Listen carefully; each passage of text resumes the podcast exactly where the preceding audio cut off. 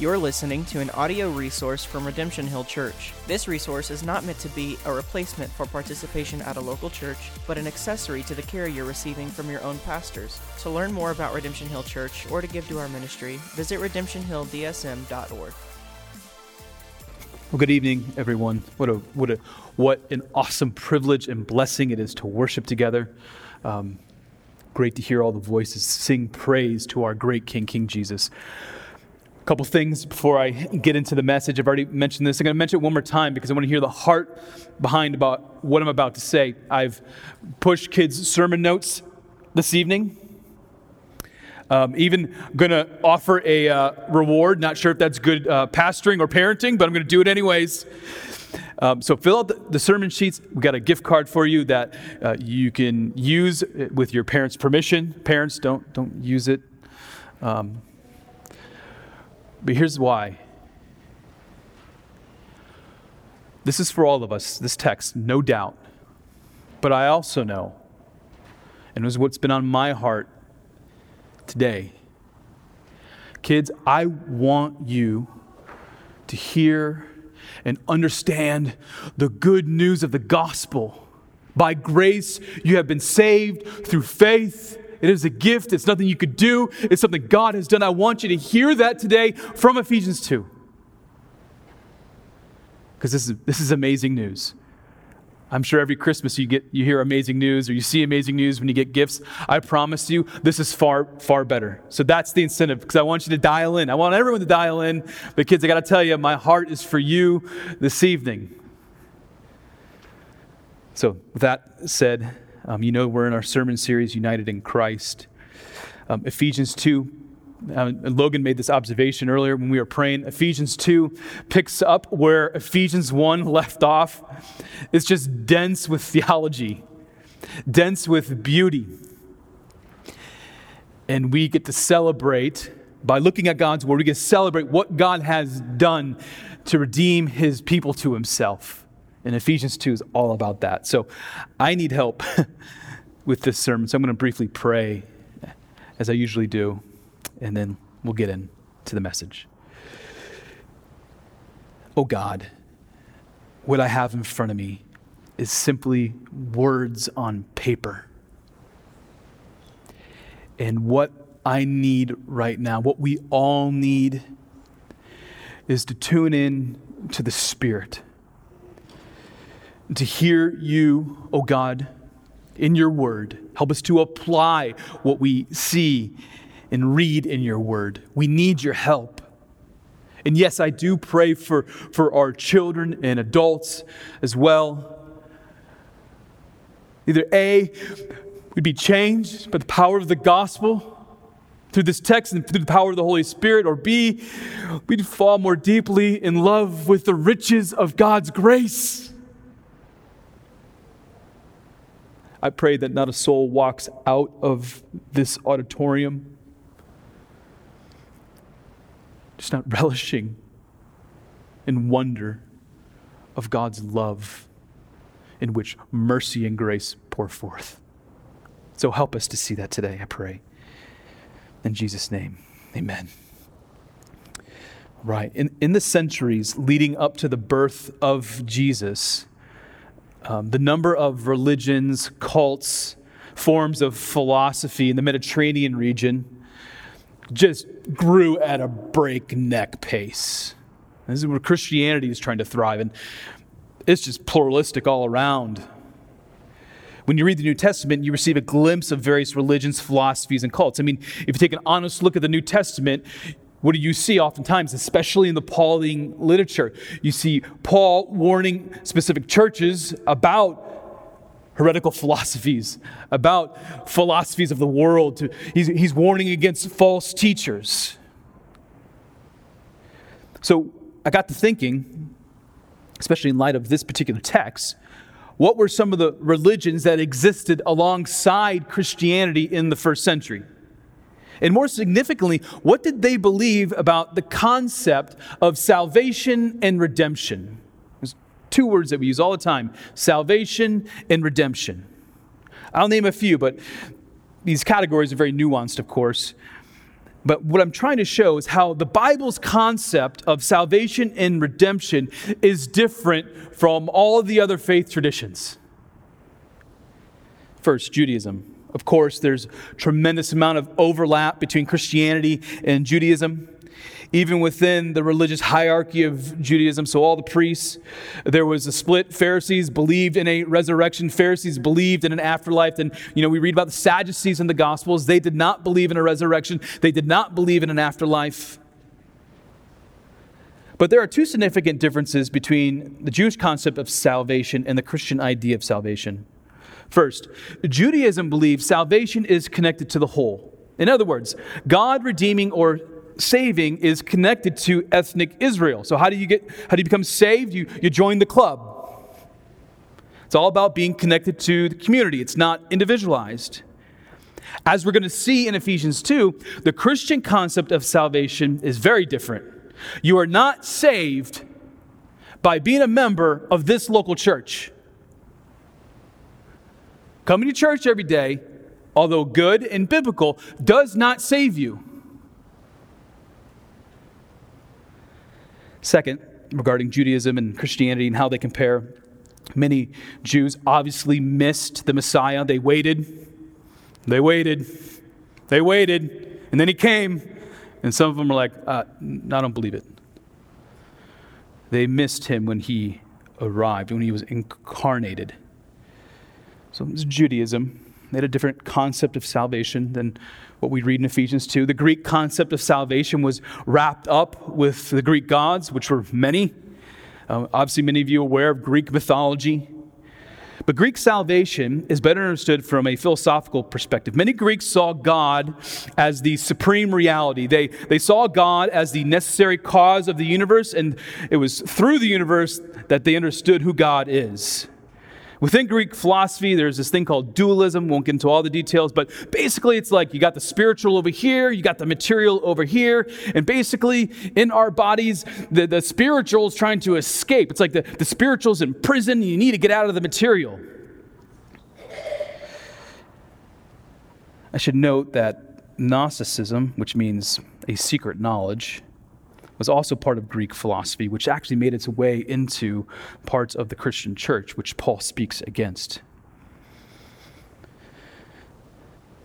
The Romans. Obviously, the first century, you had Greco Roman culture, so we got the Roman side of this. Romans were all over the place. Roman religion was diverse with all of its gods. We call this polytheism. But Caesar was basically the supreme God on earth. Like if you want to look to a God, who's God? Caesar! The Roman emperor, for example, Gaius Caligula, he ruled between uh, AD 37 and, and 41. He actually wanted to put a statue of himself in the Jewish temple. and then he died. I mean, talk about a riot that was going to be on his hands if that happened. At the end of the first century, the Emperor Domitian uh, ordered people to address him as Lord and God. Suffice it to say, for many, salvation was, was through their ruthless overlords.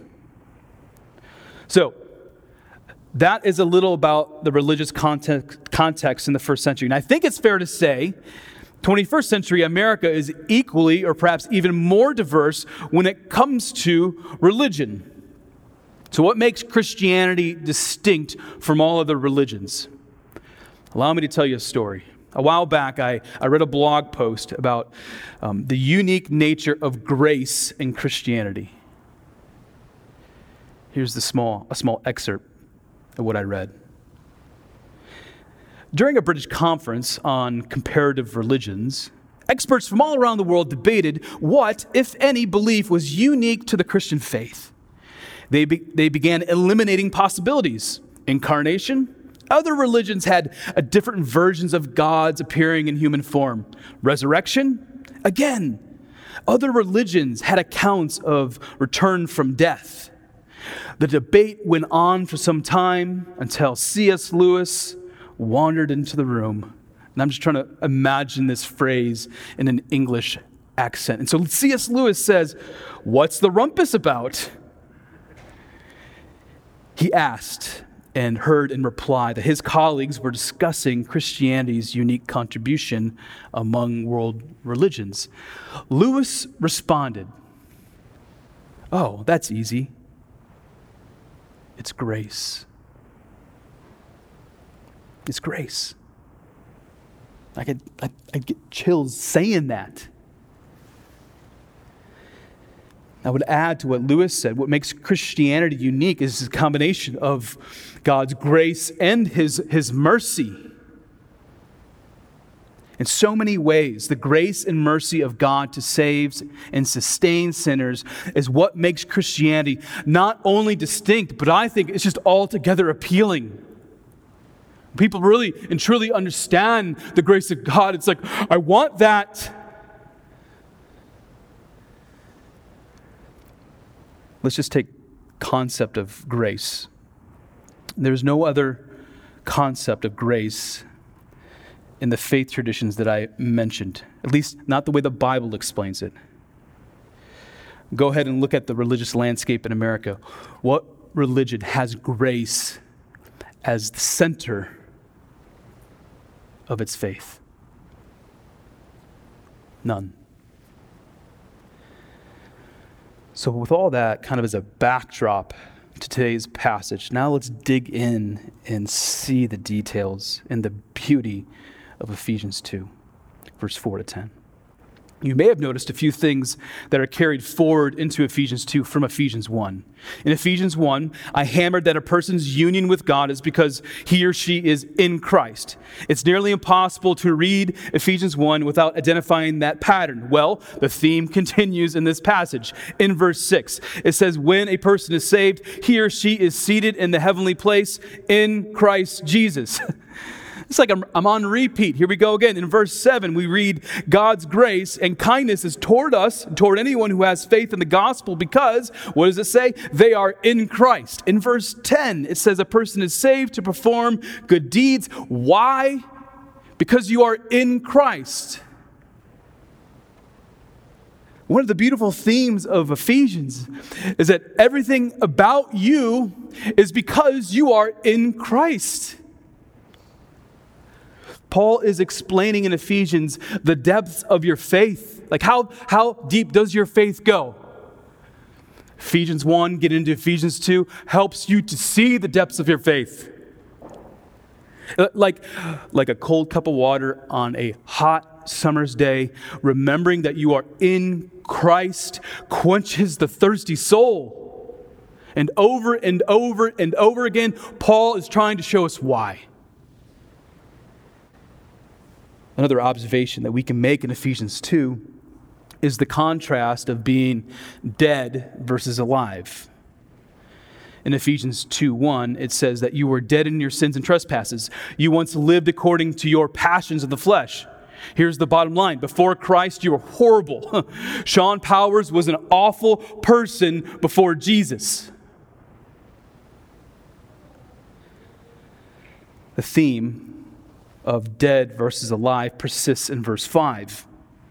What Ephesians 2 helps us to understand is how a person can spiritually move from a place of deadness to being alive.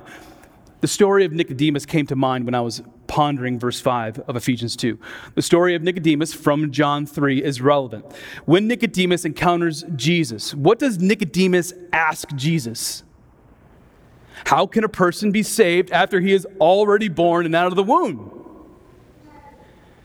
How do you go from your heart is alive as a rock, not alive at all, to all of a sudden knowing the love and grace and mercy of God through Jesus Christ? How does that even happen? What does Jesus say? You must be born again. Here's how I'd boil down Ephesians 2 4 to 10, verses 4 to 10. Consider this as a summary statement. It comes right out of the text. Because of God's love, because of God's love. Mercy is extended to sinners so that they might experience the gift of saving grace. And it is from the position of God's sovereign grace in which a person does good works for God. Within this summary statement are several exclusive claims about salvation. Under, underline that word mentally exclusive claims about salvation. And I think they're all true. I'm going to take a look at these claims one at a time. Let's begin with the claim that God is merciful. What does it say in verse 4? but God being rich in mercy. But God being rich in mercy. I ended my sermon two weeks ago highlighting those two English words that we saw right there, but God. You were dead in your sins and trespasses, but God. Your life was a hot mess, but God. Your rebellion was leading you into personal dissatisfaction, but God. Your life was a dumpster fire, but God. But God. But God being rich in mercy. Mercy, if you don't know, and kids, I would write this down. Mercy is when punishment or discipline is deserved, but the punishment or discipline is withheld. Here's the deal you all deserve the wrath of God because you have sinned against God. The only reason you, Christian, will not be the recipient of God's judgment is because of his mercy. Many people use the words mercy and grace synonymously. I think there's some confusion in people's mind. Now, they're connected, but they're actually very different. Don't want to confuse the two because if you confuse the two, you miss out on God's heart to save a person from perdition, eternal damnation. I was helped by this particular quote um, from a Swiss reformer in the 16th century named Heinrich Bullinger. He tells us what God is up to in the salvation of souls, and he's commenting specifically on this text. He helps make sense of mercy. He says, since there is no need for a long exposition of what is perfectly obvious, which is super ironic because I'm preaching on this text, and he's like, What do you even need to do that for? It's so clear. Just read it. he goes on, We shall explain this verse only briefly. Well, I'm doing it probably longer than him. By grace, Paul understands nothing but the rich mercy and abundant love of God that he has already spoken about at some length and of which Ambrose, he's, he's quoting another guy, in which St. Ambrose so eloquently and reverently says, The true riches of mercy are that it is not necessary to look any farther than this to receive it. Now he quotes Isaiah, the prophet Isaiah. Isaiah, Isaiah said the same thing. I was made known to those who were not looking for me. And look at this, this last sentence, these last two sentences.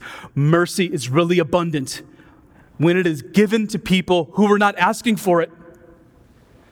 This is the love of God towards us, which He showed us because He did not want us to perish. I mean, hear what He said? Mercy is really abundant or obvious when it is given people, given to people who are not asking for it there's an acknowledgement that mercy isn't fully comprehended until it is received. After you've received God's mercy, you're like, oh, I get it now. I get it. God is so merciful. I deserve wrath because of my sin and rebellion and trespasses. But mercy. My, uh, my kiddos have learned the meaning of mercy over the years. There have been times when a child does something wrong, warranting consequences. Now, this is like every child ever born in all, all existence, right? And with kids, they often know when they were wrong. They know if their hand was caught in the cookie jar there will be consequences. Over the years, there have been several moments when a child did something wrong and warranted discipline, but instead of discipline, I extended mercy. The conversation kind of goes something like this Me, do you know that you did something wrong? Child, yes. Okay, me, now that we both know you did something wrong, I'm not going to discipline you. Child, confused. Why? Mercy. Mercy. These conversations have led me to explain to my children the mercy of God. Because of your sin and trespasses, you deserve to live up to the name child of wrath, Ephesians 2 3.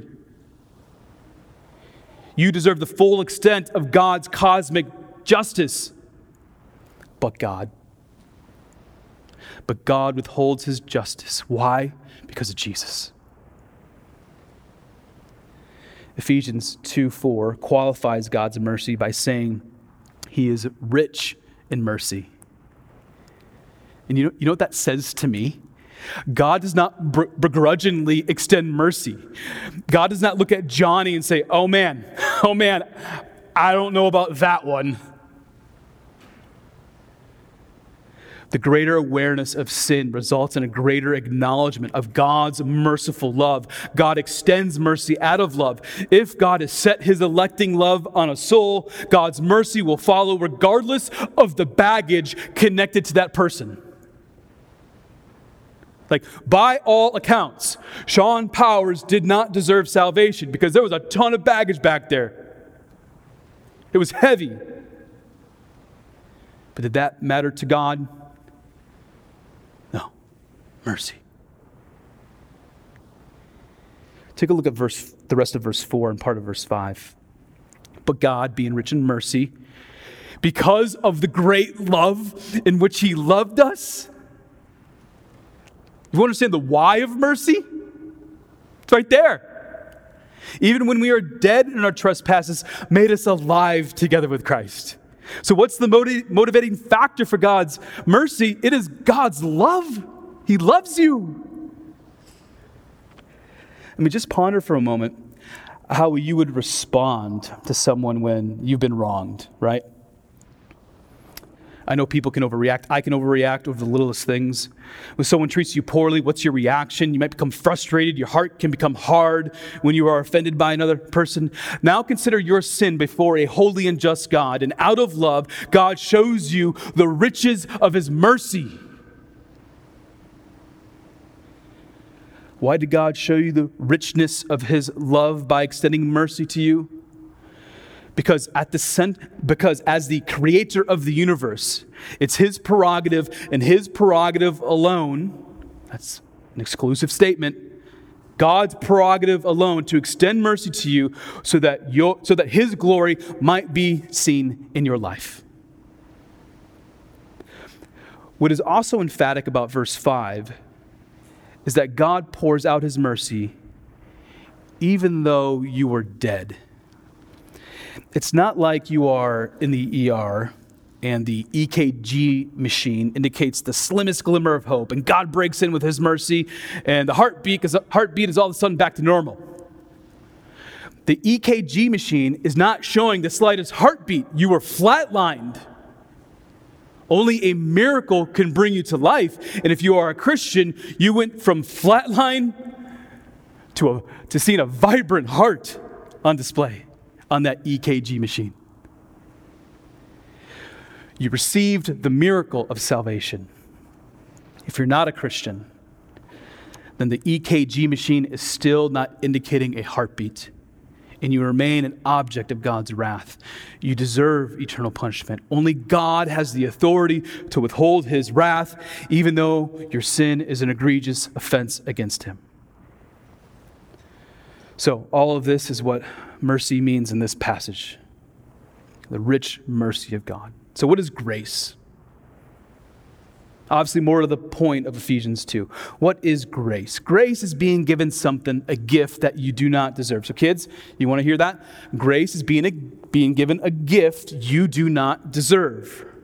Now, mercy, again, is, is, withholding a just punishment. Grace is God giving you something you did not earn, salvation in particular. At the end of verse 5, it seems Paul is writing a parenthetical statement in the middle of another thought. He says, By grace you have been saved. And then he moves on from the idea until verse 8, when he repeats and expands what it means to be saved. Here might be the most well known verses in the book of Ephesians. For by grace you have been saved through faith and this is not of your own doing, it is a gift from God, not as a result of works. Why? So that no one can boast about it. If you contribute, 0.000000000, we'll get to a 1% to your salvation, then you have the ability to boast. And Paul says, no. Not at all. Now let's really unpack these two verses because we're really getting to the heart of the gospel. As I've already said, we're getting to the heart of this the exclusivity of the gospel. The primary question Paul is answering is how is a sinful, wretched person saved? And again, here's what makes Christianity distinct from all other religion and faith traditions. Even, even as I, as I, even I grew up as a Catholic, very different from what we read here in Ephesians 2. Growing up, I was told that the way to heaven is to be a good person. That's what I was told over and over and over and over again, ad nauseum. It went something like this Yes, there will be bad things I do in life. There are sins I will commit. But if I can do enough good deeds, specifically toward other people, then maybe the scales of justice will be in my favor after I die. On the other hand, this kind of teaching caused me to hold doors for the elderly. That's a good thing, right? It caused me to care for those in need. That's good. This kind of teaching ingrained into my thinking that my good works matter, even though this kind of teaching is very self focused. Like, it's good to hold doors, it's good to be kind. On the other hand, you know what I had? I had an excuse to sin. I could be a nice guy in the day and a jerk at night. Well, this kind of theology is dangerous and it cultivates hypocrisy. At least it did for me growing up. It's not in the Bible. There's no grace from God in thinking that it is up to you or me to save. A theologian from the fourth century, John Chrysostom, said plainly about verse 8 Do not rely on your own efforts, but on the grace of Christ. You are, says the apostle, saved by grace. Therefore, it is not a matter of arrogance here, but faith when we celebrate. We are accepted. This is not pride, but devotion. And I would also add that knowing you've been saved by God's grace alone, what does it foster? Humility. It fosters humility. When you realize you don't deserve it, and yet God gives you the gift, humility wells up in the heart. Perhaps tears stream from the eyes. Only based on grace are people delivered from their desperate situation of sinfulness, which separates them from God. When a person is given faith from God to believe the sinless life of Jesus, his atoning death and resurrection from the dead, God's lavish grace is finally recognized. When a person is given faith, he or she all of a sudden is like, whoa. So, this is what everyone's been talking about at that church. This is amazing grace. Here's what you don't necessarily see in the English, but that the Greek actually makes really emphatic.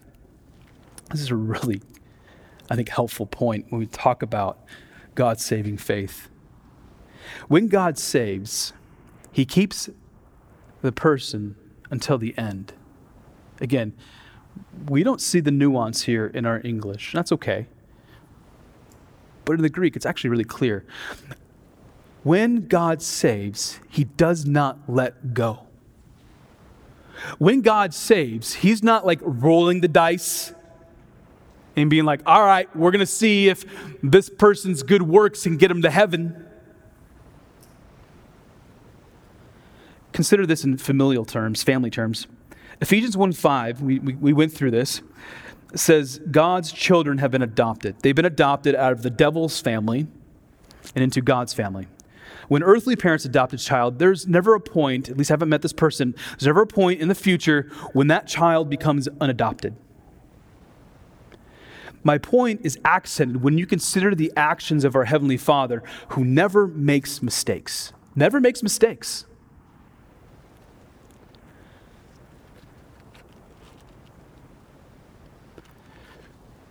God never makes mistakes. I, I, think somebody needs to hear this.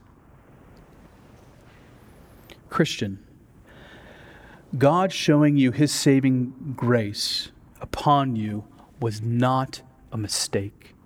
It wasn't an oops. It was intentional, and you are a son or daughter of a loving Father.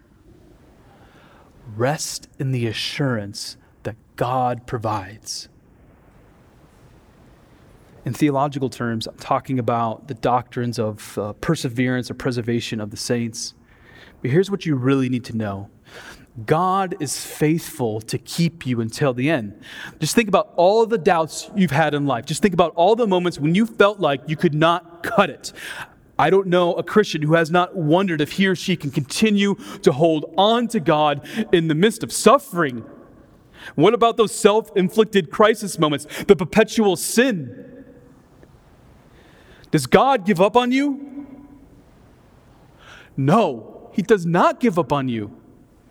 God does not give up on you, but you know what? I think He doubles down. Why? God is faithful. Wrapped up in the mercy and grace of God is His faithfulness.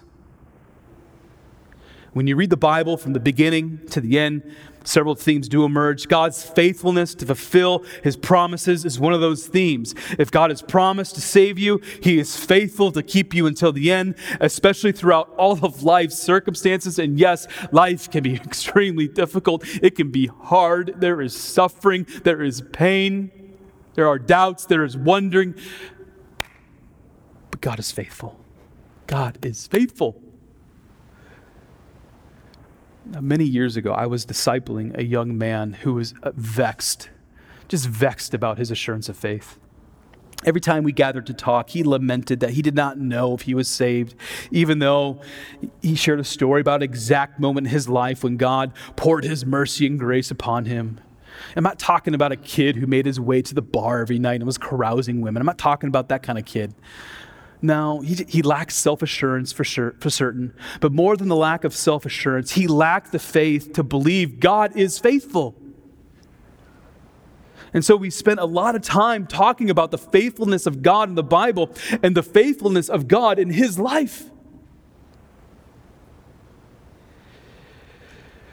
The salvation, this salvation from God delivers people who are dead in their transgressions because of God's sovereign grace. And based on God's grace, one has been saved from God's wrath, and God continues to keep you until the end. So, right now, if you're struggling to believe in God's promise to keep you until the end, then plead and pray with God for a greater faith, trust in His promises. Bank your life on the fact that God is faithful, even though there are times when you feel you're like your faith is leaky. Trust Him. I've already mentioned this, but I think it's time to highlight what I mean when I say the exclusivity of the gospel. When I read Ephesians 2, verse 4 to 10, I can't help but acknowledge that what is being assumed by Paul is that the only way to be reconciled is through God's sovereign choice. Our, cult- our culture bristles against this idea. Exclusive claims are just not popular, and I think we need to settle this within our hearts. If you make an exclusive claim, what is being assumed is that there are, there are counterclaims in which are false. In the first century, the New Testament writers did not think they were offering a nice alternative to the other religions. I don't think the Apostle Paul or John or Peter were like, hey, in the midst of all this stuff, hey, we got a nice alternative. This isn't like all roads lead to Rome. That's not what they were thinking. No, they believed they were offering the only way to be saved and reconciled to God. They were preaching the exclusive gospel for all to hear for certain, but exclusive nonetheless. Here's a popular example of an exclusive claim. And I actually had a little fun thinking about this. um, 2 plus 2 equals 4. I know, you're, you're laughing.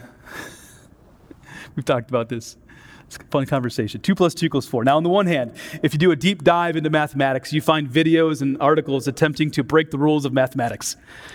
How do I know this? Because I was sucked into the YouTube vortex of watching videos of mathematicians trying to explain how 2 plus 2 equals 5.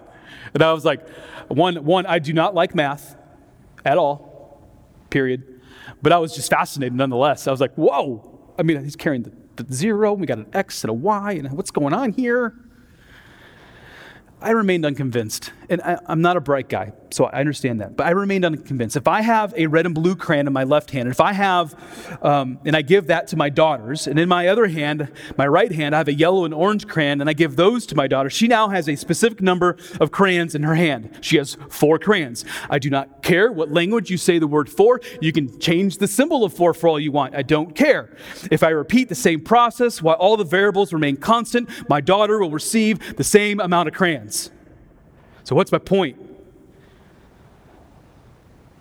We live in a culture that is currently thriving by challenging any and every exclusive claim. We live in a culture that has a strong disdain for objective truth. I'm waiting for the day when I'm standing in the middle of a thunderstorm when someone says to me, nah, nah, nah, it ain't raining, it's actually sunny. Waiting for that day. Our postmodern culture aims to make everything relative. Truth is no longer an objective claim, but it's whatever you want truth to be. What does all this have to do with Ephesians 2? What we see in this passage is an exclusive truth claim, actually, several truth claims. It is an exclusive claim that invites all to hear, but it's exclusive in how it's applied according to Holy Scripture. There's only one solution to the dead human condition caused by sin. And out of all the various perspectives of how a sinful person is reconciled to God, I think Ephesians 2 provides the most compelling answer. Only God saves through faith in Jesus Christ. Period. End of story. The salvific mercy and grace of God are received through faith in Jesus Christ. I remember when I got saved. I, I remember I was weeping. I was on my knees. I had this navy blue uh, Bible that someone had given to me. And I just remember thinking in my head and then saying out loud, if all this is true, if all these claims are true, I have no choice but to follow you. None. No choice. So, Ephesians 2, verses 4 to 10, is crystal clear about how a person is saved. But I can't end this sermon without addressing how your good works fit into your redeemed life. You might ask, if salvation is solely because of God's grace, then do my good works account for anything? Like holding that door for the elderly person? Being kind? Does that account for anything? Absolutely. Absolutely. Verse 10 brilliantly pulls together the place of your good works before your great God. Because you've been saved by God's grace, you are God's workmanship, created in Christ Jesus for good works, it says in verse 10, which God prepared beforehand that we should walk in them. It's just stunning. Your good works are not in vain because your good works have been laid out for you by God. What are you called to do? You're called to walk in what God has provided. Has God provided you a job? You do your job to the glory of God. You do those good works to the glory of God. Has God provided you with children? You do the work of parenting to the glory of God. Has God provided you a spouse? You work hard to love your spouse well to the glory of God. Has God called you to serve in unique capacities, right? You serve to the glory of God. The good works that God laid out for you ahead of time are done as a result of saving faith. And should it be any other way? Should it be any other way? Like, were my, were my parents right in hammering in my head that you got to do good things to get to heaven? Or, as we see here, do my good works actually are a result of what God has done in the heart? A result of experiencing and knowing the grace and mercy of God that came through his love. I mean, just think about it for a moment. If God, in love, saved you from eternal damnation, why wouldn't you do good works for God? if you've experienced the mercy and grace of God, what other option do you have but to serve God because of all of what He has done for you? What other option is there?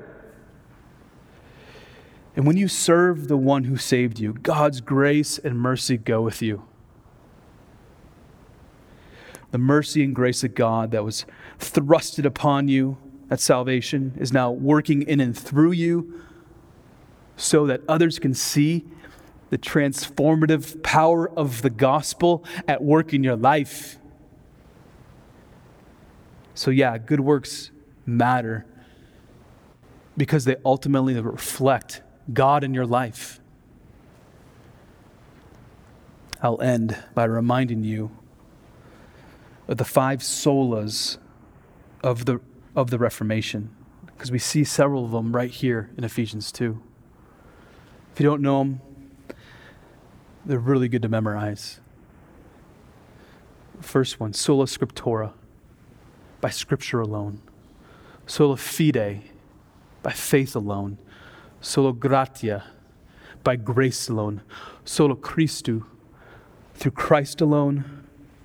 Soli Deo Gloria, to the glory of God alone. Let's pray.